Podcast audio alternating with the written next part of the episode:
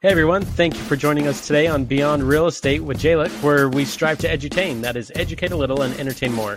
Here we discuss topics where maybe you can relate, briefly talk about a current hot topic within the real estate industry, and end with hashtag that life before getting to know someone just a little bit better. Hey, thanks for joining out there in podcast land. Um, you, you joined the Beyond Real Estate with Jalik here this week. We're Jalik. We, we don't get caught up in technicalities here. That's not what this podcast name is. Right. Technicalities and, uh, with Nick and Jalen. Yeah. But no, but let's start off with uh, today's topic um, being in, and maybe you can relate, and that topic for this week is the evolving workspace and how what used to be a, a workspace of uh, one career, you put a good thirty years in, you have a decent pension plan, and you call it good. To what it is today, I feel like a, a new norm um, is you have. It's not uncommon to have two and three jobs simultaneously, um, and it's not that uncommon to move from one industry or career into another one. Um, and that used to be the outlier. You were an outlier if, if that was the case, and now it seems to be not the case. So, Jalen, let, let's start off on that note. What, what, what's your take? Yeah, the changing workplace definitely gone more digital. Um, Not sure if that's breaking news to anyone in particular, but definitely something that is the people that are willing to adapt to it also are the ones that are seeing more of the benefit when it comes to having that big, crazy thing we call technology nowadays. So always uh, basically being open to evolving, seeing how that can be adapted. Uh, and this also goes for just businesses in general. A lot of people, particularly in the real estate game, there are people that hold themselves to what it was, what worked and what was the industry twenty, thirty, forty years ago, because that's when they first got into it. They saw success from it, but that's not always the case in a lot of sales industries. Um, and so you do have to just go out and find new ways and find new tools and be able to really use and adapt yourself and your company uh, and your company's culture too. I think that's, that's also one that a lot of people don't talk about is your culture definitely is going to be changing when you don't have uh, that daily face-to-face of people. Some people working remotely, some people not. So um, I think culture is one that we can definitely dive into a little bit more that probably is going by the wayside, and uh, maybe some recommendations that we've seen and like when using um, technology and that limited face-to-face experience that more people are seeing and with millennials preferring. So um, yeah, what about you, Nick? What's going to be something? What's going to be something what? What's going to be something? Sorry, I just uh, trailed right off there, didn't I? No, yeah. What, what's going to be something that you see as a, let's go both positive mm-hmm. in the next year, uh, few months to mm-hmm. something that's a negative with working remotely that you've seen?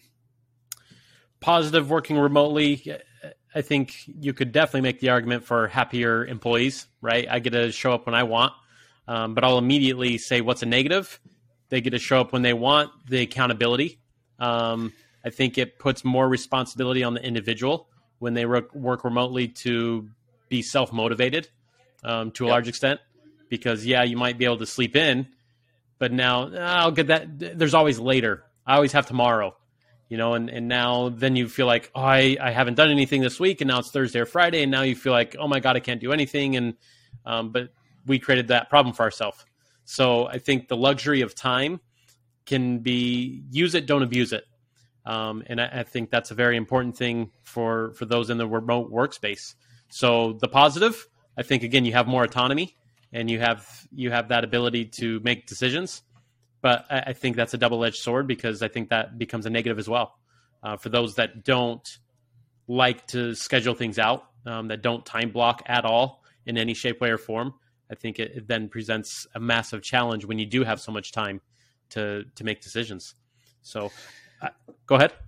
Yeah, on, on that note too, what are – so I think the negative aspects also can be um, one that comes to mind that I saw an article on recently was – looking at, hey, you have these large corporations that pay sometimes hundreds of millions, if not even more than that, for a particular office building in a particular um, city.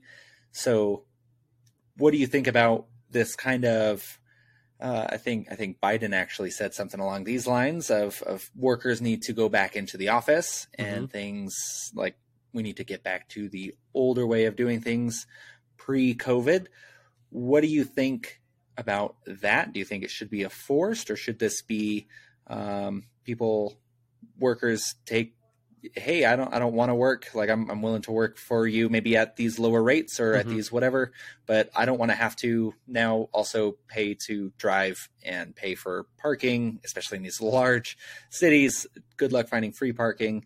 Um, and so there's kind of like that dynamic as well. Hey, I don't want to just be, um, a, a, a person that has to drive forty-five minutes. I'd rather just work, you know, my eight hours, wake sure. up at eight, come in at nine, clock out at four. If I want to have lunch, I can go get a P B and J without uh, Stu over in accounting just stealing it from me.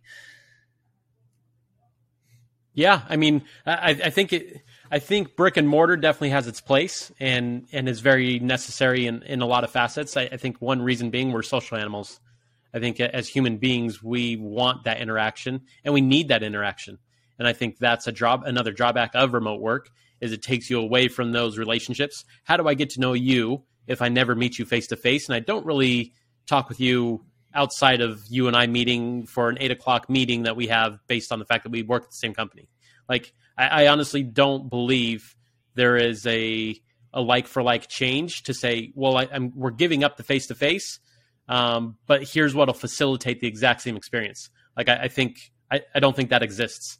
Um, so I, I, I do think it's necessary to work. W- um, I don't know if hybrid is necessarily the, the answer to it, to say you're going to be expected to come into the office at least two days a week or three days a week. But I think that dynamic needs to be there, um, in, in virtually most, um, work segments. I don't, I don't think all of them.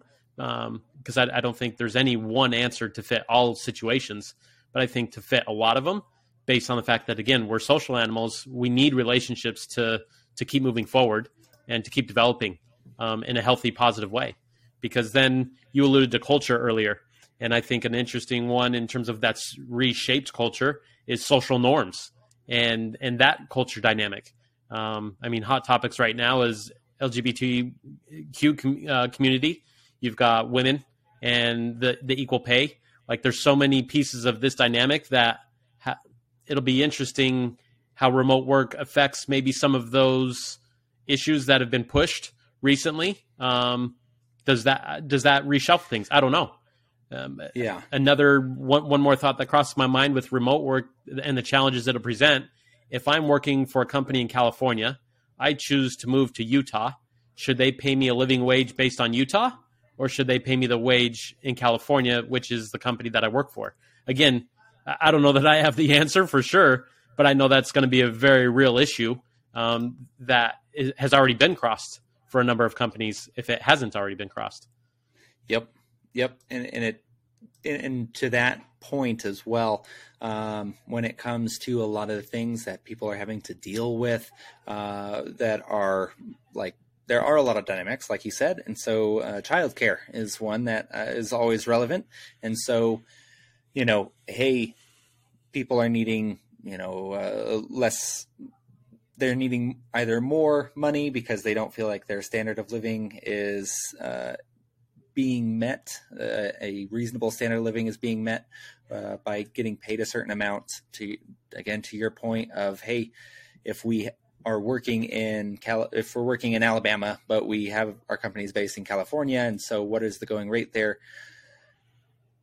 Does things even like childcare, which can cost shoot seventy-five bucks a day for a single kid. And that's a, that's a pretty inexpensive childcare. Um, and so is that kind of how some companies can maybe offset or even draw uh, more people into, hey, you know, you, yeah, you don't get your twenty-five dollars an hour that you think is living wage, but also you can work from home. And so childcare might be easier. And in our particular line of work that we're wanting you to do is more clerical tasks. So you can step away from the computer for fifteen, thirty minutes at a time. Right. Take care of the kids. So these are definitely things that uh, I think a lot of people are talking about and have to kind of consider. Sure. Versus just jumping uh, ship with, yes, it's either good or bad. Um, I'm not in favor of having the pure stance of one way or the other. I think that the working remote should be a tool that can be used um, in order to benefit the workers. But at the same time, you brought up abuse, and that shouldn't be, there should be definitely that holding that, that holding them to still have the standards and sure. a certain amount of work done. Yep. So, well, and, and to go back to that positive side, we, we kind of went down the rabbit hole of, of remote work, and kind of the topic was, how does the evolving workplace, um, how has it evolved? And, and the idea of having two and three jobs, I guess that's a positive of remote work, right? Is it allows you time to then say, oh, I can bang out my side hustle, whatever that is. Um, and, and now again, if you can manage time efficiently, you can legitimately make money through different avenues um, while working from home, or the accessibility of saying, I can bang out five hours in the morning doing that job. Now I can go do this conveniently versus worrying about I'm at nine to five downtown L A, and you don't, those side hustles don't exist because of that. Yeah. And you're also gaining back, especially in the major metropolitans where you do have to drive forty-five minutes an hour. Mm-hmm. Um, I mean, by gaining that round trip of an hour and a half to two hours back, that allows for there to be so much more productivity.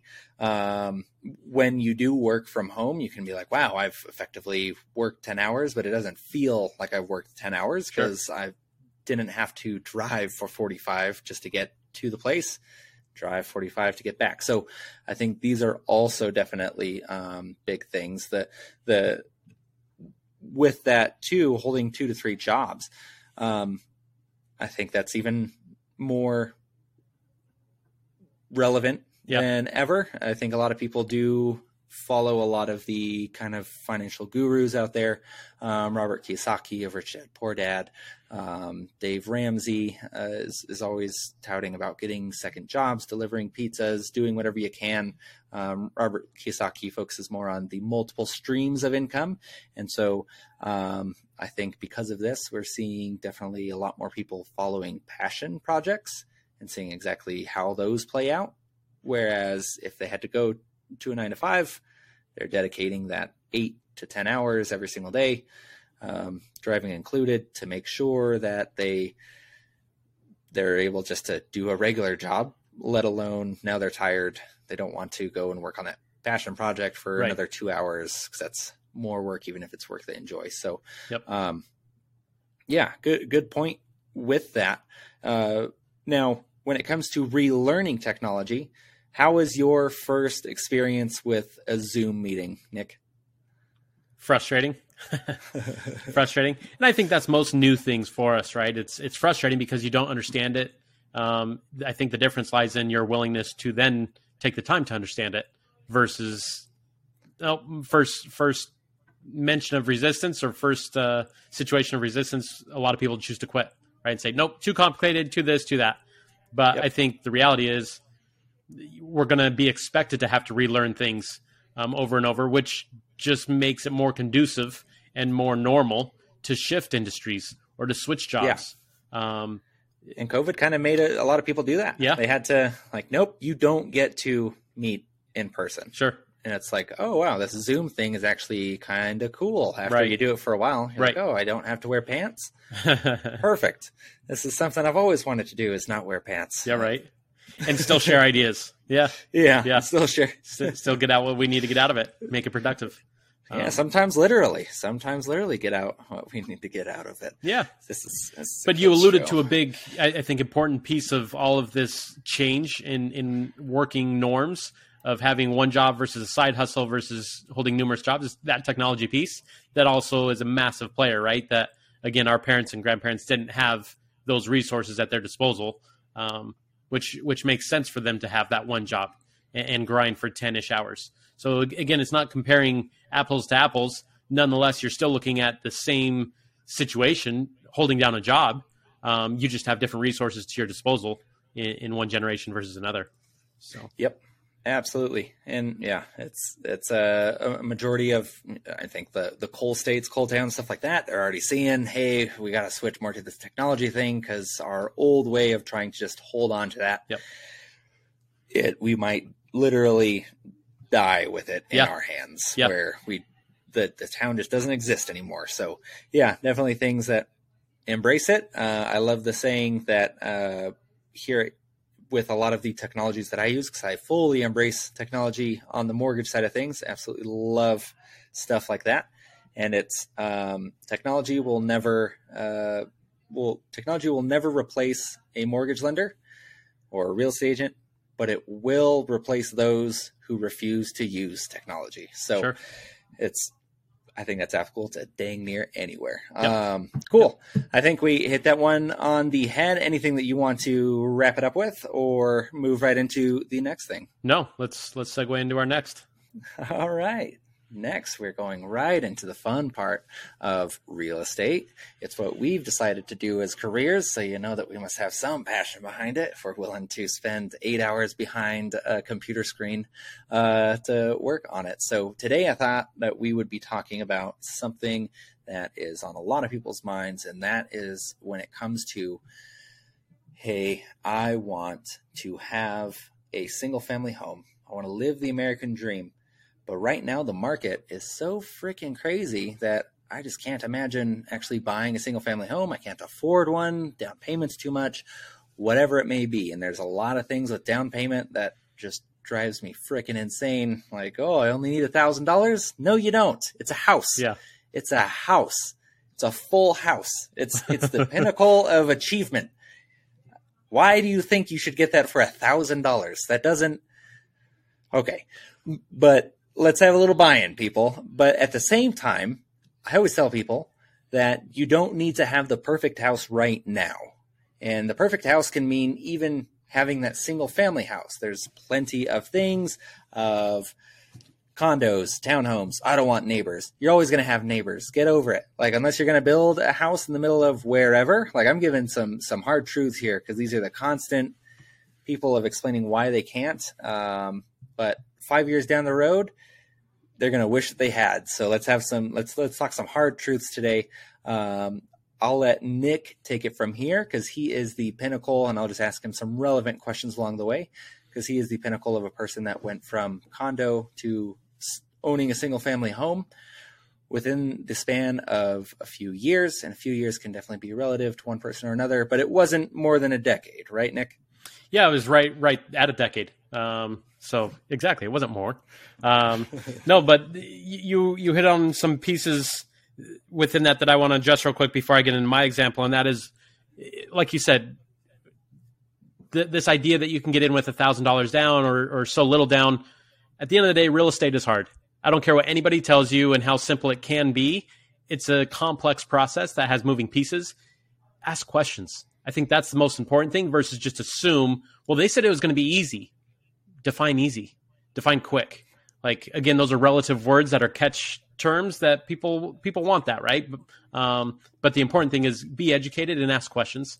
Um, so within that, as Jalen alluded to, yes, I started with a condo. Um, and I think that was the best decision I could have made based on the fact that, A, it was an easy decision because I didn't have a family at the time. Um, nonetheless, it's just such a better, more affordable option. Um And it doesn't have to be here forever, right? I, I think that's the other reality, that there are some twenty-some-year-olds that feel like I need to get into a home today. It's, and I guess my first question is, why does it have to be, right? So I think it's important to to have an idea. What do you like and why do you like it? With that being said, what happens if there's a mismatch in price? What are you going to do if there's a mismatch in price? If you get pre-approved for six hundred and the house, the single family house that you want is over seven hundred, which, by the way, in, in the L A metro area, average price of a home is seven hundred twenty thousand. So let's use that example. You pre-approve for six hundred. If there's a mismatch in price, what are you going to do? And and in my opinion, you have three options. One, do you have that friend or family member that's able to back you up for that difference? Two, how far are you willing to drive until you qualify to get that, right? Do, are you gonna are you gonna be willing to pick up an hour and a half commute to pick up that that single family home that you feel like you really want? Um, or are you willing to give up some of your what's and your whys? Are you willing to give up, you know what, I don't need the what being a single family home. I can settle for a condo. Why? Because I know in three or four years, I'm comfortable then being able to be, be in a better position to make moves, but at least I've got myself in a home and I can have the benefit of the appreciation. Um, because yep. It's not just interest rates right now. Appreciation, unfortunately, is taking a lot of prospective home buyers out of the whole situation, which is an absolute positive one hundred percent. For home buy- yeah. or for home owners. They're just like, bring it on. Yeah. um, but prospective home buyers can't save fast enough, no. right? Uh-uh. Give you an example yeah. in, in L A, seven hundred twenty thousand dollars, right, Jay? seven hundred twenty thousand dollars yep. is, yep. is the cost of an average price home in the L A metro area. Holy cow. We're projected to have ten percent. Again, don't have a crystal ball, but we're, we're projected to get ten percent appreciation this year. What does that mean? It's about seventy, what? seven thousand two hundred dollars a month, um, yeah. thereabouts. Yeah. Yeah. Maybe a little bit less. Uh, yeah, six six like grand. My fault. Six grand. Have twelve yeah. months in, in a calendar year. Six grand a month. If you can't save six grand in a month, you can't even save fast enough for homes that, yeah. that are appreciating. Like, that's just your reality. So it's not a right or a wrong. It's just know what you're up against. Um, because if you can and are qualified right now, again, what are you maybe willing to give up to just get in the game? And then you can yep. move from there. Versus feel like you're stuck in, in that rat race of I, I'm I'm splashing out thirty-five hundred dollars a month in, in rent and whatever living expenses I have, and it's it becomes farther and farther, unfortunately. Yeah, it's it's definitely a big chasm, and everyone that's like, oh, twenty percent down, twenty percent down, twenty percent down. I want that single family, twenty percent down, because it's a better that people that the sellers don't care if you have twenty percent down. No, they're they're. That's if you think that that's going to make you compete, it's not. It's like appraisal gaps uh, strategies are big right now. Yep. They've been big for about a year now. It, there's people coming in with cash offers for the exact same amount that you're wanting to put in. And usually it's more. So it's like you being like, oh, I'll just wait to put my twenty percent down, or I'll wait for X Y Z. I'll, I'll wait for, um, and no, I noticed watching our transcripts a lot that X Y Z is something that I use all the time. uh, so yeah, there, there's always going to be appreciation. It, Denver is the same thing. four hundred fifty thousand dollars house. Oh, I'll just wait because it's not at the payment that I want. Okay. That's, that's fair. I mean, you can afford it now and you should probably get into it. No, I'm, I'm going to save up a little bit more so that I can have enough to put down so that I can get to the monthly payment that I want. It's going to gain ten percent in appreciation this next year. Right. There's not, there's fifty thousand dollars more that you're going to have to bring up. The other person's not going to just give it to you. Right. There's no crash. We've been warning about this for, since we started this podcast, that there's not going to be a housing crash. So stop pretending like it. This isn't two thousand eight all over again, different conditions, people. So anyways, long-winded conversation, just solely focused on get in the game instead of waiting for your dream home. Right. If you don't have, you know, the money just to buy the dream home right now. It's not happening today. Um, but Nick is a perfect example of how he went from a condo to a townhome. So what did that look like? And then yep. let's look at what it looked like going all the way up to a, a single family home. Yeah. So yeah, graduated, if you will, into the townhome. With that being said, I looked for a different way to get into that townhome, and that was to go in with family. So there again, for those of you that are on the perspective, gosh, how can I afford this? Is that an angle for you? Is it a close friend that's in the same situation you are that says, I can't afford a home, but maybe you buy a duplex. They got one side of it, you got the other side of it, right? Um, but for me, my individual scenario was I was in a, uh, got in a townhome fifty-fifty with my parents. They didn't live there. Um, they just wanted a piece of the investment side of it. And now it made it more they did affordable. Have keys, though, right? They did have they keys. keys so. Yeah, yeah, yeah, they did have keys. um, but yeah, that was the angle. So then I owned a condo and technically fifty percent of the townhome, nonetheless lived there. And it also afforded me the opportunity to save up to say, okay, I was able to get that. Um, and w- I was able to gut it. Here's another angle for prospective home buyers. It was a foreclosure. There's not a ton of them on the market right now. as Jalen alluded to, it's a different market than than the oh eight um, in that time frame where we were inundated with foreclosures. With that being said, um, it was a foreclosure at that time, so it needed work. And luckily, because it was a foreclosure, we were able to get it at a price point that allowed me to then invest money straight away to to update things. Um, and we gutted virtually the whole place. So again, experiences experiences of starting in a condo, getting into a townhome with with with family, looking at a foreclosure. Is that something you're open to? Some people are open to the project house, and some people say, I want a turnkey ready. I don't want to mess with anything. Again, these are just preferences. Nonetheless, they're preferences yep. that either open doors for you or they close them. Um, and what happened to your condo through that whole thing, Nick? Yeah, so it just turned turned into a rental for me. Um, and it was located about a mile away from the university, and it was an easy rental. There again, I say easy rental, needed help. How are you going to manage a rental, right? Um, luckily, I have parents that live in, in Grand Junction, um, as well as myself. So I, I manned it when I lived in Colorado. And then when I moved out of state, how are you going to manage it again? Um, and so I was able to lean on on family that was in that space, and it, it was relatively easy to take care of. It, it didn't have a lot of issues that, that came up. Um, for the townhome, when I moved out of state, we got a property management uh, company to oversee that, because my parents and I came to the conclusion, you know what? Yes, they would help with the condo as needed, when needed, um, but the townhome, we just wanted to say if something happened, we didn't want that middle of the night phone call. Rarely did we ever have any issue. Nonetheless, it gives someone the peace of mind, right? So again, my experience was I, I totally oversaw, myself or family oversaw the condo side of it, um, of being a rental, versus the townhome. We experienced the property management side of it. Um, yep. What does that cost so, you? When it's your family, it's free. When it's a property yeah. management company, it's about ten percent-ish, depending on where yep. you live and, and, and what have you. Um, ten percent-ish of what your gross rent is, right? So if you're yep. charging two grand, they're going to take ten percent off that two grand, right? Yep. So things to yep. be aware of. And then when you finally, um, so you move out of state. Yep.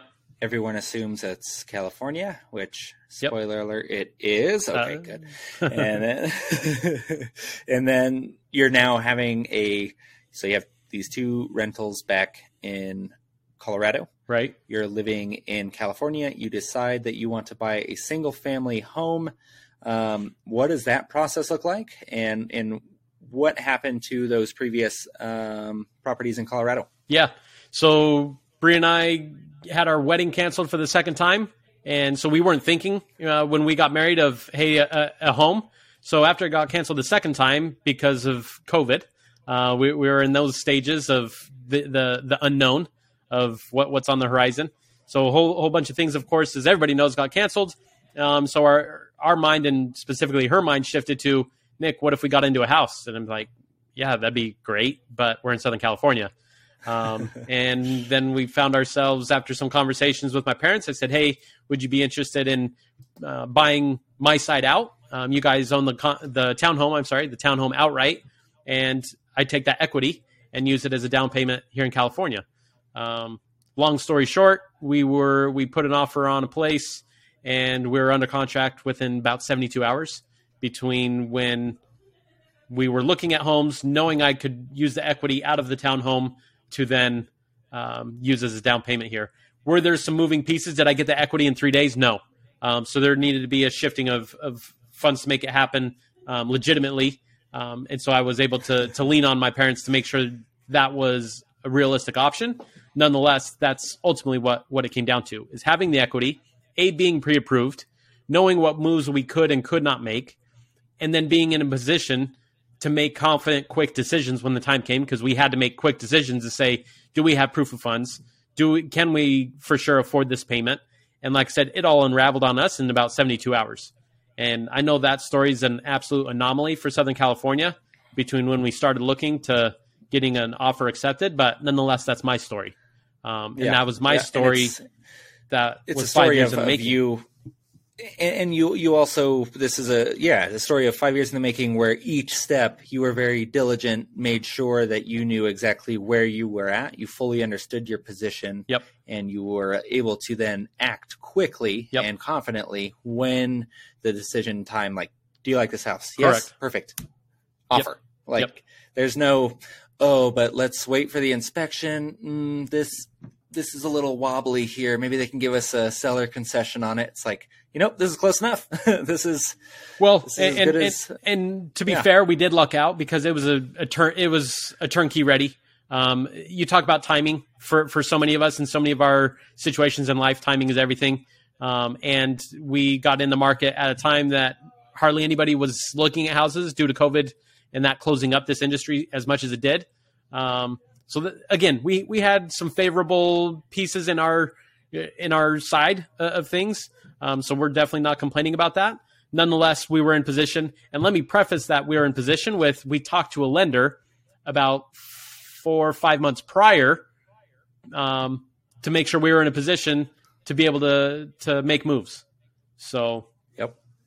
Yeah. So yeah, Nick is being nice and saying it's, it's, it can be luck. It can be luck, but luck comes to those who are prepared. Yes. So if you're like, I found the perfect house and now it's time to start getting ready. It's like, house is gone. Yes. Good luck. one hundred percent. If it, if it's still there, you probably don't want it either. There's clearly something seriously wrong. Yep. And that's in any market yep. in the country. So, okay.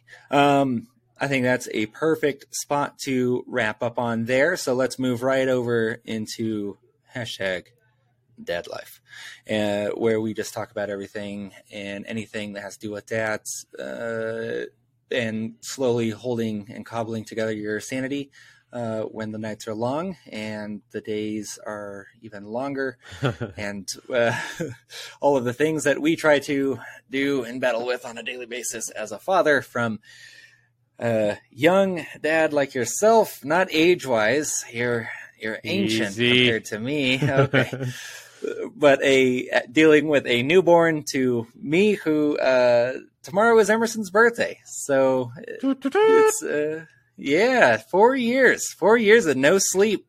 So that's really what we're celebrating. Yep. Uh, four years ago, I decided sleep was uh, only an option, and very quickly found out that I was wrong. So, um, yeah, today we are going to be talking about what, Nick? Yeah, I mean, it's only, gosh, that I, I to be honest, didn't think that the tomorrow tomorrow is his birthday. So with that being said, I think it it is only good that we're talking about the topic of what piece of advice would you give, in your case, your two sons, in my case right now, my one son, um, nonetheless, your kids. Uh, I'll give you three concepts, ideas of your choice. What three things uh, do you feel is the best advice for them, and why? Okay, so three things are always um, stick with what you start all the way through. I think whenever the going gets rough, that's where a parent really flourishes, is when they're like, nope, too bad, you started it, let's learn a lesson. Okay. Um, there's usually a lot of tears to fight there, but that's one. Um, being honest and respectful. So it's the way you carry yourself. Uh, one day we're, we're going to be talking more about business in our first segment from moving forward. We're trying to come up with a good name for it. But um, one of the things that we can touch on someday, it can be, as you can see with my fingers and hands here, tattoos in the workplace, and how uh, I have gone through that. I've never felt any stigma attached to them because of the way I carry myself and the way that I interact with other people. And so I think that's a huge one. It's not necessarily tattoos themselves are bad, uh, or the people that get them, but it's if you have tattoos and you are not respectful and don't carry yourself with respect and have uh, respect as the focus of when you're interacting with others, life becomes a lot more difficult. And then the third thing, um, I'm going to say not to not follow your dreams in the pure sense of following them just because you should follow them.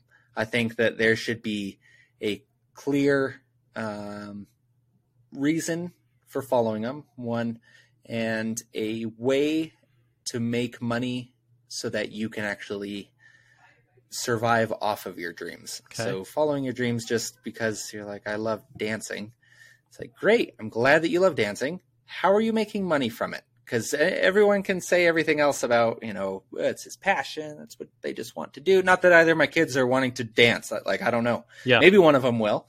We're starting jujitsu with Emerson. He's old enough now. So it's okay. Like, we'll see. Maybe maybe instead of a gi, he likes uh, he likes to wear, uh, uh, what are the little tippy toe things that, that uh, ballerinas wear? Yep. I don't know. Yep. Maybe he likes wearing those, though. Not the tutu part. Men ballerinas do not wear tutus. Um.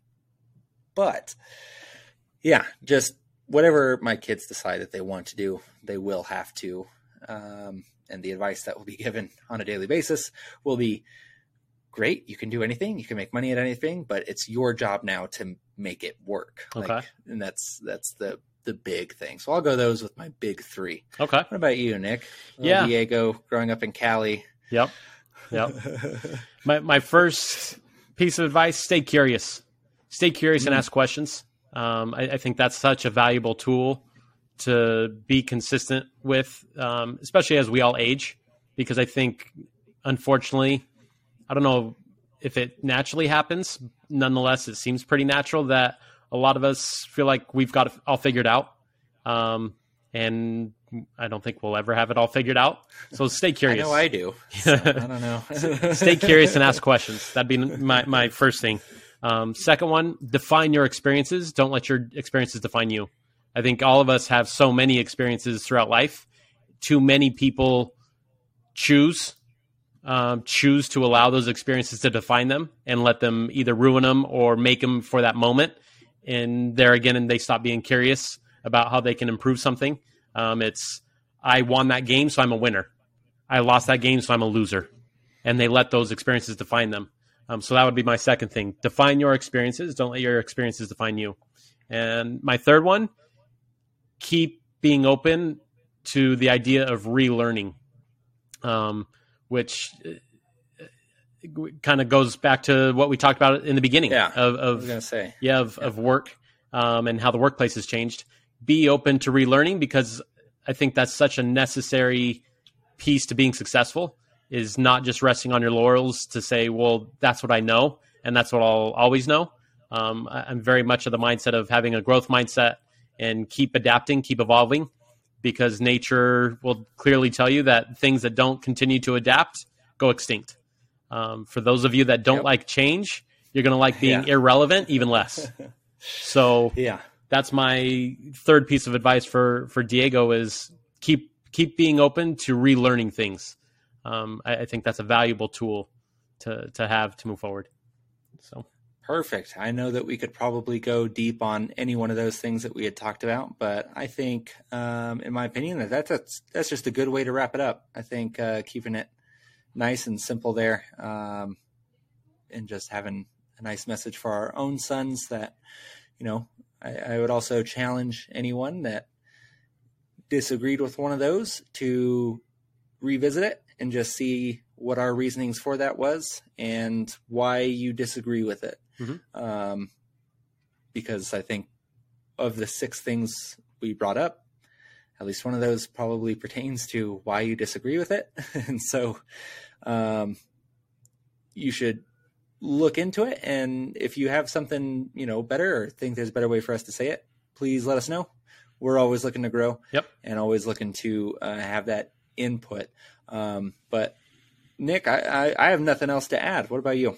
Nothing. It, it was, it was enjoyable. So lo- love taking yeah. the time, chatting through some ideas, um, sharing some, some ideas and appreciate the time.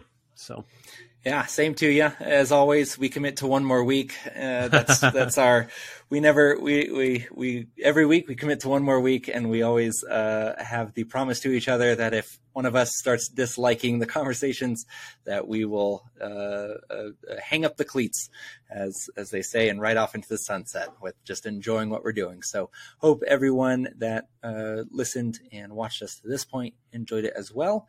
Um, and, yeah, if you have anything, any comments, remarks about today's topics, we love talking about it. That's why we made a whole podcast about it. So, uh, all right, Nick, I'll let you uh, sign us off. Deal. Guys, thank you for joining. Um, and we'll be back at the same place, same time next week. Hopefully you're joining. Take care. Hey, thanks again for listening. If you want to hear more about my take, Colorado Mortgage Dad's take, on the Colorado real estate market, check out the links below. Also, check out the links below for more information on products, books, or references made in this podcast. And please don't forget to subscribe, like, and share.